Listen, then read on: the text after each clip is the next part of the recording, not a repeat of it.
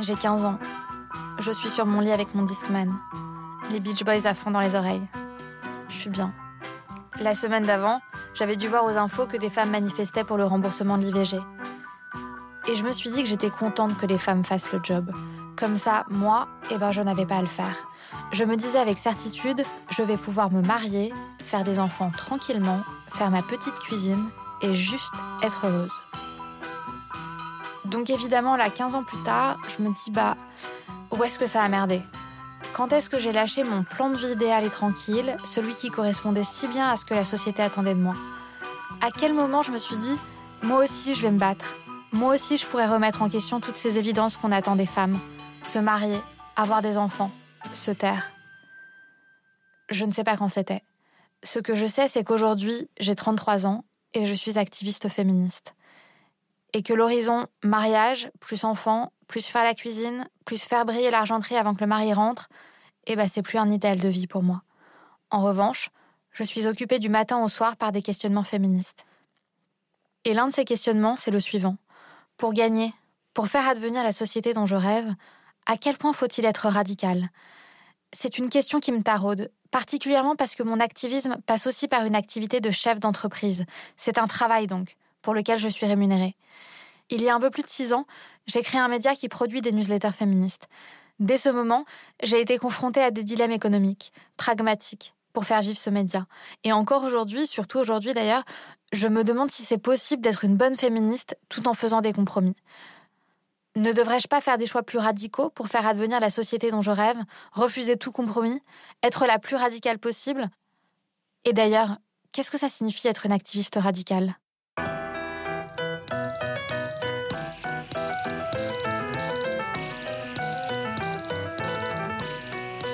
Je suis Rebecca Amselem, activiste féministe. Bienvenue dans la méthode.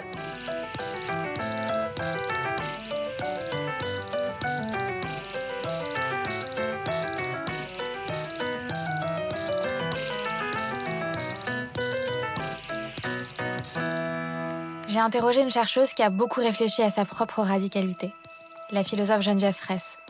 Vous vous souvenez de Geneviève Fraisse? C'est l'universitaire française qui nous expliquait dans l'épisode 1 pourquoi il était si important d'étudier l'histoire des femmes et du féminisme pour pouvoir réellement changer de société. Eh bien, selon elle, il faut être à la fois radical, donc changer toute la société, et en même temps, il faut être réformiste, donc faire évoluer les lois qui existent déjà. Car on n'arrivera jamais à une société féministe si notre seul objectif est de changer le monde. Changer deux mondes. Deux mondes, je me suis encore trompée. Deux mondes sur non pas changer le monde, mais changer deux mondes. Parce qu'en fait, changer le monde, ce serait accepter les valeurs sur lesquelles il repose, pour n'y apporter que des retouches. Changer le monde, c'est par exemple accorder le droit de vote aux femmes, ou instaurer des quotas de représentation féminine à la direction des institutions. Mais changer deux mondes, ce serait ne plus avoir besoin de ces quotas pour s'assurer que les femmes soient présentes dans les instances les plus hautes. Car finalement, on aurait mis en place des politiques publiques pour que les femmes soient aussi bien considérées que les hommes, et ce, dès la naissance. En fait, changer de monde, ce serait faire la révolution, la révolution féministe. Ce sera accepter des changements profonds de société, des changements de structure, retourner à la racine de notre système et réviser les bases. Donc changer de monde, en fait, ça va beaucoup plus loin que proposer une réforme. Mais on va pas se mentir, il est toujours beaucoup plus simple de partir de ce qui existe et tenter de le faire évoluer. On prend ce qu'on a et on tente de le réformer. Par ailleurs, on est limité par les règles du système politique dans lequel on évolue. La philosophe Geneviève Fraisse m'a confié que lorsqu'elle était députée au Parlement européen, elle a souvent dû mettre de côté ses idées radicales pour soutenir certaines réformes. Accepter le compromis pour voir les choses bouger, ne serait-ce qu'un peu. Aujourd'hui encore, elle trouve son utilité de féministe en s'attaquant aux petits boulons de la grande machine patriarcale, par exemple, en écrivant sur la place des femmes dans l'histoire. Moi, je travaille la machine de l'intérieur hein, dans mes textes. Je crée pas une alternative, comme beaucoup de féministes ont fait et continuent à faire, et elles ont mon admiration. Mais moi, j'ai choisi une autre façon de faire, qui est que je déboulonne. Je suis dans la salle des machines et je défais les boulons. Je suis pas sur le pont en train de crier que on change de direction de bateau. Je suis en train de défaire les boulons et puis je vais les rétablir autrement, quoi. Je vais changer le, la circulation la tuyauterie. C'est ça, je défais les boulons dans l'histoire de l'art, de comment les femmes se sont introduites, ont déplacé les trucs et finalement peut-être déplacé des choses aussi dans l'histoire de l'art. Donc c'est un changement de monde mais ça n'a pas changé le monde. Mais une fois qu'on a défait quelques boulons, on fait comment pour aller plus loin? C'est là qu'intervient la question de la radicalité. La radicalité vient du latin radicalis, qui veut dire racine. La radicalité implique donc de revenir à la racine d'un problème dans le but de le résoudre avec efficacité. Mais finalement, peut-on être radical lorsque la radicalité est si vite critiquée et perçue comme de l'extrémisme délétère Lorsque le moindre mouvement est jugé trop radical par la société? Un peu comme le mot féministe il y a quelques décennies. C'est pour cette raison que Rebecca West, romancière du XXe siècle, a dit Je n'ai jamais réussi à définir le féminisme. Tout ce que je sais, c'est que les gens me traitent de féministe à chaque fois que mon comportement ne permet plus de me confondre avec un paillasson. Le mot féministe est moins souvent utilisé comme une insulte aujourd'hui. Mais le mot radical, pas sûr. Mais au fait, comment est-ce qu'on peut définir la radicalité? Il y a plusieurs versions. Il y a la version courte qui est vouloir changer de monde. Et il y a une version plus longue qu'on peut trouver chez l'écrivain et artiste américain non binaire Alok Ved Menon. Je suis non-binaire, ce qui signifie que je ne remets pas seulement en question le binaire mâle-femelle ou homme-femme, mais aussi le binaire entre nous et eux. Interviewé dans un podcast en juillet 2021, Alok Ved Menon raconte son combat pour la remise en cause de la binarité de genre et le fait d'avoir des personnes trans aux avant-postes des mouvements féministes et son approche est radicale. Alok Vedmenon répond à un homme qui lui demande comment aider les personnes trans. Et dans la déclaration que vous avez faite, vous posez cette question. Vous demandiez pourquoi je ne les aide pas, comme si ce combat n'était pas le vôtre aussi.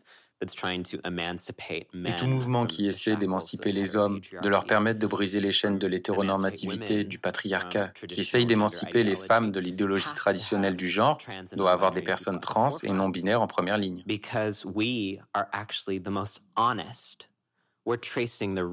Parce qu'en fait, c'est nous les plus honnêtes. On remonte à la racine.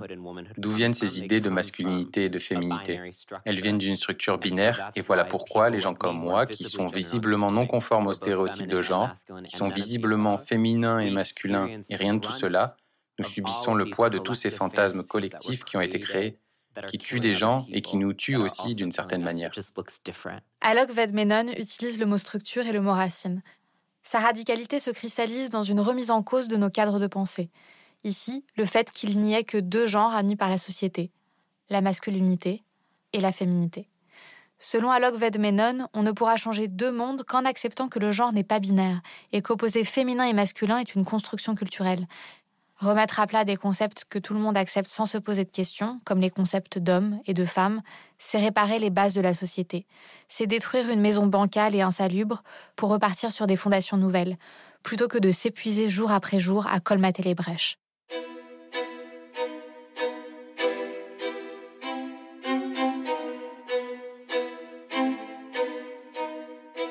Évidemment, le retour aux sources, les travaux dans une vieille maison, c'est pas la première chose à laquelle on pense quand on entend le mot radicalité. Dans les médias d'ailleurs, c'est presque un gros mot. Le plus souvent, quand on pense radicalité, on l'emploie comme synonyme d'extrémisme ou de violence. On imagine des espèces de brigades roses poser des bombes à l'Assemblée ou courir après des hommes dans la rue armés d'une cisaille. Je pense que la féministe la plus extrême dont j'ai entendu parler dans ce sens-là, dans ce sens de violence physique, c'est Emily Davidson. Emily Davidson, c'est une suffragette britannique. Le 4 juin 1913, elle fait partie des 500 000 spectateurs du Derby d'Epsom, une célèbre course hippique en Angleterre. Et ce jour-là, elle veut attirer l'attention du monde entier sur la question des droits des femmes, un sujet qui est loin de faire les gros titres des journaux au début du XXe siècle. Les chevaux approchent à toute allure quand soudain Émilie passe sous la barrière de sécurité. Elle se retrouve sur la piste avec la ferme intention d'arrêter la course et attirer la presse et enfin être écoutée. À ce moment-là, le cavalier du cheval Amner, qui appartient alors au roi George V, ne contourne pas la jeune femme. Il ne s'arrête pas non plus. Il risquerait de perdre la course. Alors le cheval renverse la jeune femme et la piétine comme une vulgaire brindille. Emily Davidson meurt quatre jours plus tard des suites de ses blessures. Alors est-ce que c'est ça la radicalité? Se faire piétiner par un cheval? Se suicider pour la cause féministe, pour le bien commun? Est-ce que c'est être violent envers les autres Comme les suffragettes qui sabotaient les réseaux électriques et qui posaient des bombes dans les grands magasins dans les années 1900 Et nous, les féministes d'aujourd'hui Nous qui manifestons Nous qui imaginons des slogans et qui collons des affiches Est-ce qu'on peut vraiment se prétendre radical alors que les seules bombes que nous posons sont sur Twitter? Pour Réjeanne Sénac, il n'y a pas à confondre violence et radicalité. Ce n'est pas parce que l'on est violente que l'on défend forcément des idées radicales. Et on peut très bien être radical sans être violente. Se pose la question de contre qui, contre quoi, tu vois, et comment. Et je trouve que des fois, ça vrille un peu. Euh, et puis, il y a aussi cette idée que c'est le seul militantisme radical. La violence, c'est pas la pureté du militantisme. C'est-à-dire, c'est plus de, euh, bah oui, c'est les naïfs qui, voilà, ou c'est ceux qui sont des traîtres parce qu'ils, voilà, ils sont non violents, ou ils sont complètement naïfs. Alors que c'est difficile de rester non violent face à un mmh. système violent. C'est très difficile de la porter la non-violence avec force. Cette force de la non-violence, hein, c'est pas du tout une force naïve. J'ai un souvenir très précis de ma rencontre avec l'activiste indienne Vandana Shiva. C'était lors d'un déjeuner dans le quartier de Belleville à Paris, à l'automne 2019, à l'occasion de la sortie d'un de ses ouvrages. Rejane Senak était présente d'ailleurs. Vandana Shiva, militante écoféministe, est célèbre pour son activisme en faveur de la paix, de la biodiversité, du droit des peuples à disposer d'eux-mêmes et pour ses positions non violentes. Durant ce déjeuner, donc, Rejane Senak pose la question de la non-violence à l'activiste.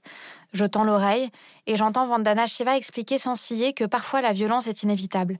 Elle explique que pour renverser un système violent comme le système patriarcal, elle comprend qu'on puisse être obligé d'en adopter les règles. En sortant du restaurant, je me dis de deux choses l'une. Soit je revendique la non-violence, mais alors j'accepte que je ne me bats pas à armes égales avec le système que je veux renverser, Soit je tolère certaines formes de violence car la fin justifie les moyens, mais alors j'accepte d'utiliser les mêmes armes que les bourreaux. Soit, comme pour le genre, il faut sortir de la binarité violence ou non-violence.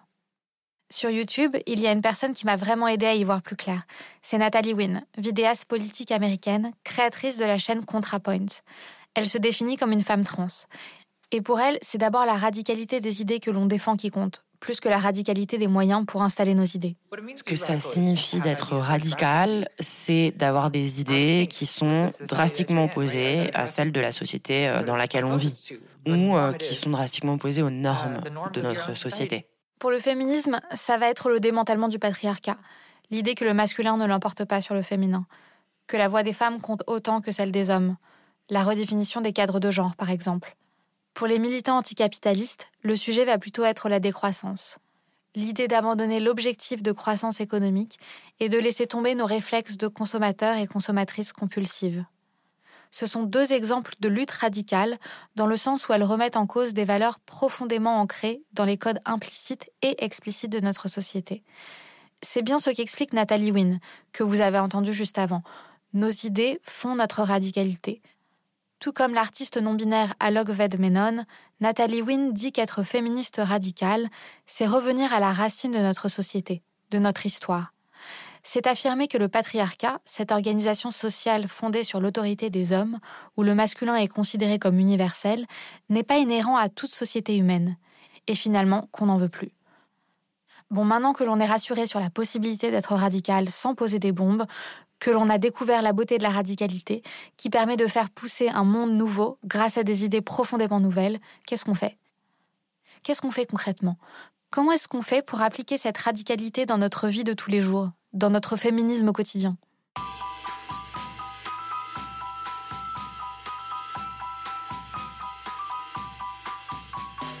Je convoque à nouveau Réjeanne Sénac, la politologue qui disait qu'il ne fallait pas confondre radicalité et violence, pour elle, une fois qu'on accepte de repenser les fondements, avant même de passer à la pratique, l'important c'est de comprendre les causes. Si je reprends mon histoire de maison, c'est finalement pourquoi est-ce qu'elle est insalubre cette maison? D'où venait la moisissure, les fuites, les brèches? Et cette recherche des causes, c'est ce que Réjeanne Sénac appelle la radicalité politique. Radicalité politique aussi dans cette idée qu'il faut visibiliser les injustices, mais qu'on ne pourra les déconstruire que si on travaille sur leurs causes, et que donc on peut être d'accord sur la visibilisation des injustices, mais que l'important, c'est d'assumer les causes, et que les causes, c'est toucher à nos fondements, politiques en particulier. Selon Réjeanne Sénac, pour changer la société, il faut approfondir. Pourquoi ces injustices existent-elles? D'où vient le patriarcat? Des chercheuses et des chercheurs proposent des pistes depuis une éternité. L'une d'elles est que le patriarcat serait apparu à la fin du néolithique, environ 4000 ans avant Jésus-Christ, avec la fin du nomadisme et la nécessité de protéger les propriétés et leurs biens, tâche qui a d'office été attribuée aux hommes en raison de leur masse musculaire, en moyenne plus conséquente que celle des femmes.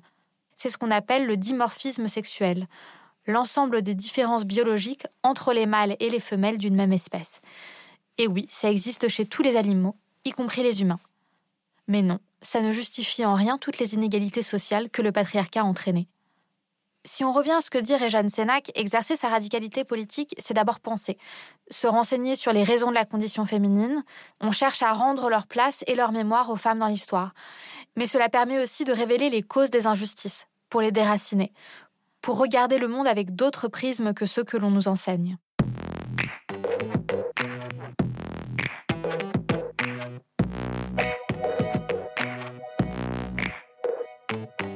Alors qu'est-ce qu'une mobilisation radicale sans bombe et sans se faire écraser par le cheval du roi? C'est par exemple faire comme Lysistrata, héroïne de la pièce de théâtre éponyme du dramaturge grec Aristophane. Cette jeune Athénienne propose aux femmes du Péloponnèse de faire la grève du sexe, pour forcer leurs amants et leurs maris à mettre fin à la guerre. La guerre du Péloponnèse, donc. C'est bien du théâtre. Pas pendant les 7 jours d'abstinence qu'elle demande. Parce que les hommes sont en colère, et quand un homme est en colère, il ne peut pas avoir envie de sexe.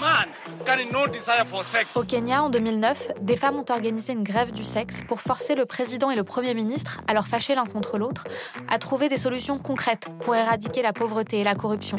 Si on a lancé une grève du sexe, c'était pour que nos hommes se mobilisent, pour qu'ils parlent aux différents seigneurs de guerre qui sont parfois leurs amis, pour les convaincre de déposer les armes. En 2012, au Togo, rebelote. Les femmes décrètent la grève du sexe pour rappeler au président de l'époque que leurs droits civiques ne sont pas facultatifs. Mais le pire, ou le mieux, je ne sais plus, c'est que toutes ces grèves ont fonctionné. Alors évidemment, la mobilisation radicale ne passe pas seulement par l'incarnation physique et corporelle d'une action, manifestation ou grève du sexe. Réjeanne Sénac propose d'ailleurs un outil moins matériel, c'est l'attention portée aux mots car une mobilisation radicale va aussi à la racine du langage. Et parmi tous les mots de la langue française, elle s'est attaquée à trois d'entre eux liberté, égalité, fraternité. Enfin, surtout au dernier des trois. J'ai porté, quand j'étais au Conseil à l'égalité, j'étais présidente de la commission parité, on avait travaillé sur la réforme de la Constitution. J'ai mis dans le débat, j'ai trouvé ça assez intéressant. Et j'en ai parlé à la fois quand on a remis notre rapport au président euh, de l'Assemblée nationale et du Sénat euh, de l'époque euh, de changer la devise, de discuter de notre devise, et c'est pas accessoire de discuter de la devise, de ce qui fait notre, euh, nos mots communs. Je vous ai déjà dit qu'elle était politologue. Mais Réjeanne Sénac, c'est aussi une star. C'est la Beyoncé de l'égalité. C'est la Meryl Streep des sciences politiques. C'est la Céline Dion de la déconstruction. Elle est directrice de recherche au CNRS et elle a été présidente de la commission parité du Haut Conseil à l'égalité entre les femmes et les hommes.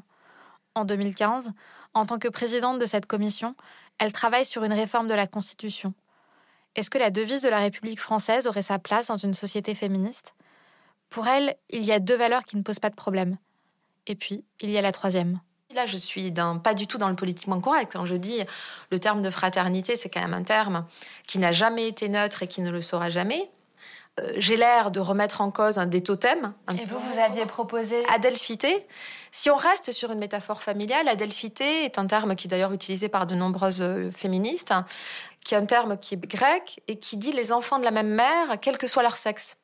Alors que fraternité, c'est quand même des garçons. Hein. Je veux dire, si on avait dit liberté, égalité, sororité, tout le monde comprendrait que la sororité, ça euh, exclut. Faire attention aux mots que l'on emploie, cela permet de ne pas les vider de leur sens, de ne pas oublier ce que l'on vise avec la lutte féministe, de ne pas perdre nos objectifs de vue. En l'occurrence, l'objectif premier d'une mobilisation féministe radicale, au sens où je l'entends, c'est l'égalité. Pour moi, c'est ça la valeur phare du féminisme. Et ce qui est vraiment extrêmement étonnant, c'est qu'en fait, ce mot, eh ben, il n'existe quasiment jamais dans les milieux féministes. On ne l'entend quasi jamais. Et j'ai demandé à Réjeanne Sénac si elle savait pourquoi. Comme dit Daniel Ben Saïd, je le dis à la fin, je pense que c'est un mot blessé. Pour Réjeanne Sénac, le mot égalité est blessé, usé, parce qu'il a été utilisé à tort et à travers par des hommes puissants qui ne voyaient aucun avantage à être les égaux des femmes. Certains l'assument, ou certaines l'assument, se le réapproprient, le revendiquent comme très épais, comme vraiment euh, une liberté de non-domination, hein, vraiment le. Mais beaucoup se disent que euh, il n'est pas possible de tendre vers euh, un monde inventé, une utopie concrète, en reprenant euh, pour reprendre Audrey Lorde, les outils du maître. Selon la poétesse féministe américaine Audrey Lorde, le maître, c'est les dominants, les hommes puissants qui ont usé le terme d'égalité au cours des siècles. Et l'outil du maître, c'est le mot égalité. Mais pour Ejan Sénac, il est donc possible de détruire la maison du maître avec les outils du maître. Nous pouvons utiliser la violence comme le mot égalité, à condition de se réapproprier ces outils, de savoir les manier et contre qui les diriger. D'abord parce que c'est notre objectif principal, l'égalité. Et ensuite parce que c'est un mot très utile pour expliquer que non, nous ne voulons pas la guerre, ni une revanche sur les conservateurs. Nous ne voulons pas devenir supérieurs. Nous voulons l'égalité entre les genres et avec ceux qui ne souhaitent pas se définir par un genre. Donc oui, si l'on veut maintenir une pensée féministe radicale et se débarrasser durablement du patriarcat, nous devons réapprendre à utiliser fièrement ce mot.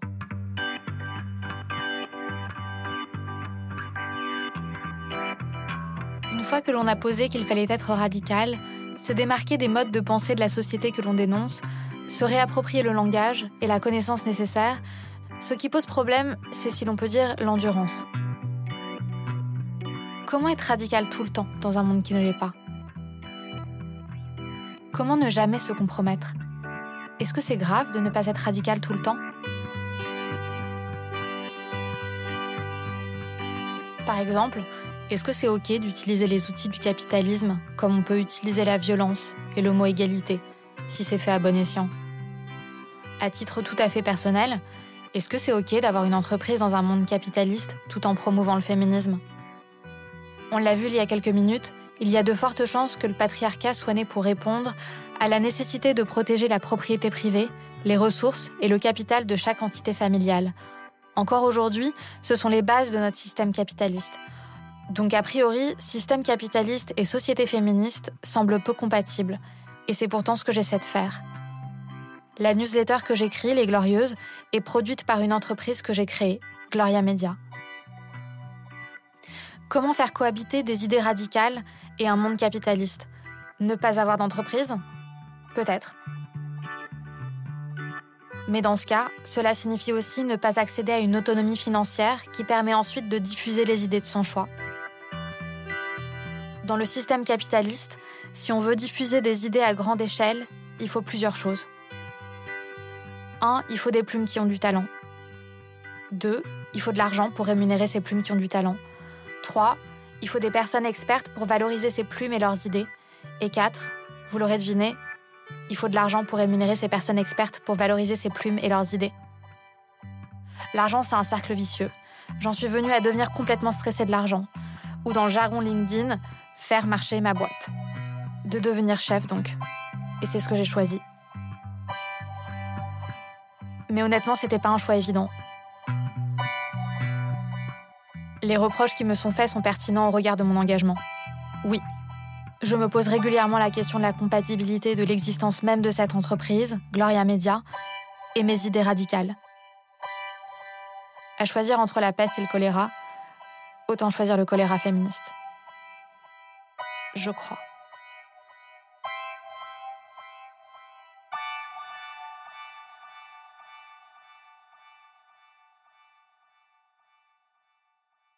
Dans leur ouvrage La joie militante, la chercheuse Carla Bergman et son co-auteur Nick Montgomery expliquent qu'il existe actuellement et depuis plusieurs années un climat de radicalité rigide dans le monde militant. Selon eux, ce climat nous rend craintifs, hésitants. Mais en quoi est-ce radical de condamner l'erreur? Est-ce une radicalité politique souhaitable? Et surtout, est-ce un moyen efficace pour atteindre une société féministe? On a vu beaucoup de féministes ces derniers temps, sur les réseaux sociaux notamment, mettre en lumière l'intransigeance inhérente à la radicalité rigide. La vidéaste politique américaine Natalie Wynne, que l'on a entendue tout à l'heure, a elle aussi déjà subi des critiques acides de la part de sa propre communauté. Alors je lui pose la question peut-on être féministe radicale sans sombrer dans une radicalité rigide, où l'on traque les erreurs de ses camarades de lutte? Il y a différentes façons d'être radical. Et je pense que ce genre de jacobinisme numérique fait que les gens veulent du sang. On ne naît pas radical. Enfin, peut-être euh, que certaines personnes qui naissent et qui sont élevées dans des régimes communistes, euh, c'est leur cas, mais euh, la plupart des gens ne naissent pas en étant déjà radicaux. Je pense que surtout cette habitude d'aller chercher quelque chose que quelqu'un aurait tweeté il y a une décennie pour pouvoir dire ben voilà moi j'ai raison. Euh, je pense pas que ce soit le comportement de quelqu'un de radical. C'est le comportement d'un flic, euh, à la rigueur. D'après Nathalie Wynne, c'est ce comportement qui mène certains et certaines activistes à fliquer leurs propres camarades au sein même de communautés opprimées. Selon elle, cela n'a rien de constructif pour les luttes féministes. Nathalie Wynne prône alors la radicalité bienveillante. Je ne pense pas que ce soit la seule façon d'être radical. Je pense qu'on pourrait inclure dans la radicalité cette notion d'une euh, compassion radicale pour les autres, qui intégrerait l'idée et la compréhension du fait que nous sommes fondamentalement des êtres imparfaits. Pour la vidéaste, il y a beaucoup de causes différentes et souvent contradictoires qui sont défendues au sein des communautés militantes, ce qui peut créer des oppositions internes au mouvement féministe. Dans ce contexte, comment est-ce qu'on peut lutter efficacement? Et est-ce qu'on peut vraiment prendre en compte tous les points de vue sans perdre en puissance? Je pense que la chose la plus sensée, c'est d'avoir une approche un peu plus large, euh, qui ferait de la place au fait que les gens sont très différents les uns des autres et pouvoir intégrer cette différence, pouvoir composer avec. Je pense pas qu'il faudrait qu'on ait une, euh, une sorte de conception idéologique totalitaire de ce que les gens doivent croire, doivent penser euh, à ce sujet. Je crois qu'on devrait comprendre que différentes personnes vont faire l'expérience de ce qu'est le genre de différentes manières. Et euh, que bon, certains vont euh, avoir envie de s'abstenir complètement de cette question du genre, de pas du tout se mêler de ça. D'autres vont s'identifier de façon très intense avec leur euh, sexe biologique. D'autres vont pas du tout euh, se reconnaître à travers ça. Et à mon avis, il faut qu'on s'attende à ce que cette diversité-là puisse exister.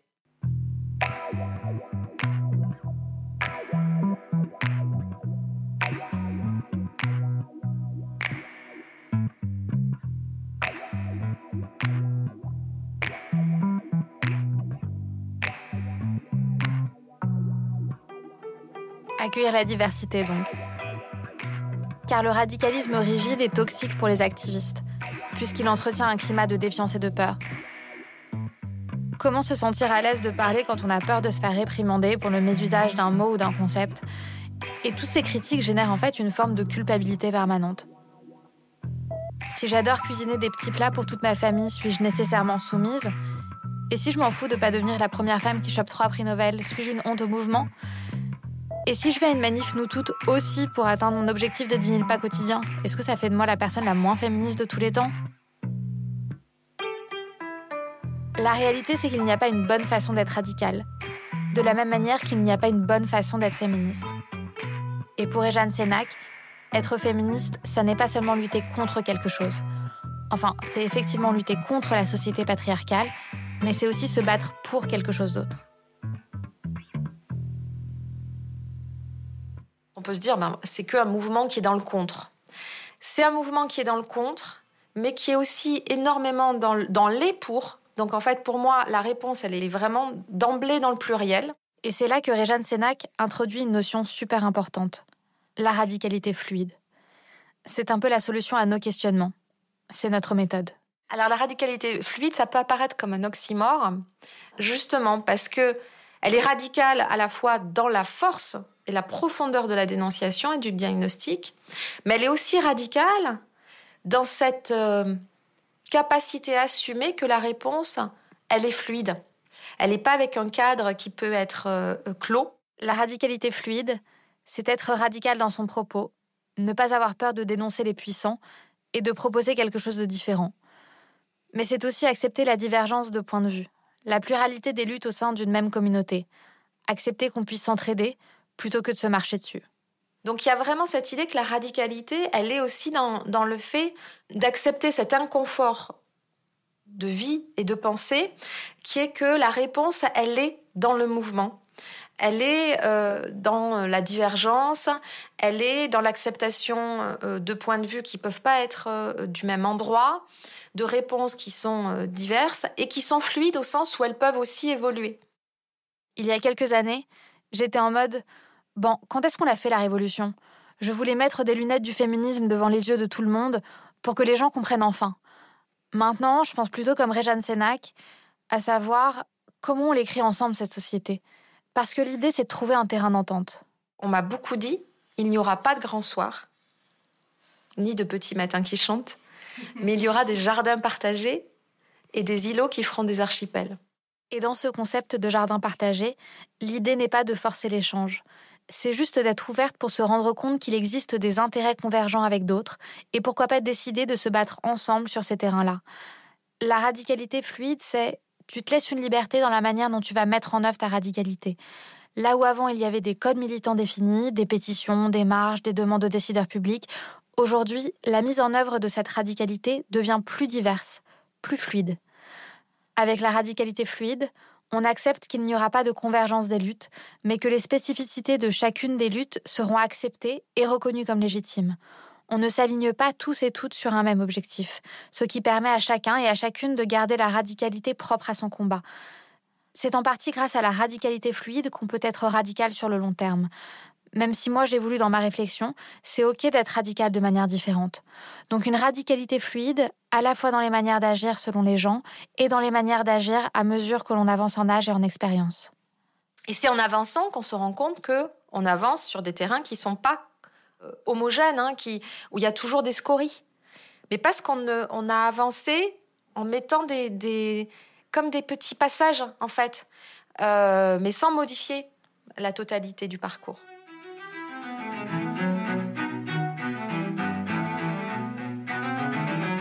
Alors, il faut être radical ou pas?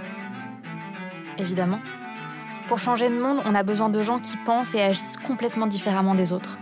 Des révolutionnaires qui sortent de la norme, qui questionnent le genre, le capitalisme et le patriarcat. Et en attendant la révolution, et d'ailleurs pour s'en approcher activement, on doit aussi composer. En soutenant des réformes d'abord, car brique par brique, celles-ci permettront de construire la société de nos rêves. Et puis en luttant sur plusieurs fronts à la fois, en acceptant le compromis, la diversité des luttes et des points de vue. Et ça, c'est un parti pris radical dans une société qui a plutôt tendance à cristalliser les opinions dans des polarités qui nous empêchent de construire ensemble. Ce qu'il nous faut, c'est une mobilisation radicale, sans culpabilité ni angoisse de mal faire ou mal dire. C'est apprendre à réinventer l'action politique en multipliant les mobilisations féministes et radicales. C'est questionner ce qui est considéré comme universel, soutenir les singularités et les combats de chacun et de chacune. Ce qu'il nous faut, ce sont les jardins partagés dont parle Jeanne Sénac. C'est la radicalité bienveillante dont parle Nathalie Wynne. C'est la radicalité fluide. Ce qu'il nous faut, c'est une radicalité joyeuse. Et ça tombe bien, parce que c'est ce qu'on va apprendre comme outil féministe dans le prochain épisode. La joie.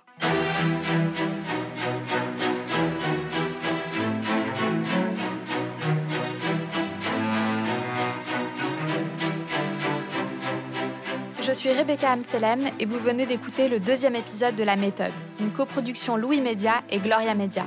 Cette série documentaire a été réalisée par Alexandra Candilonguet.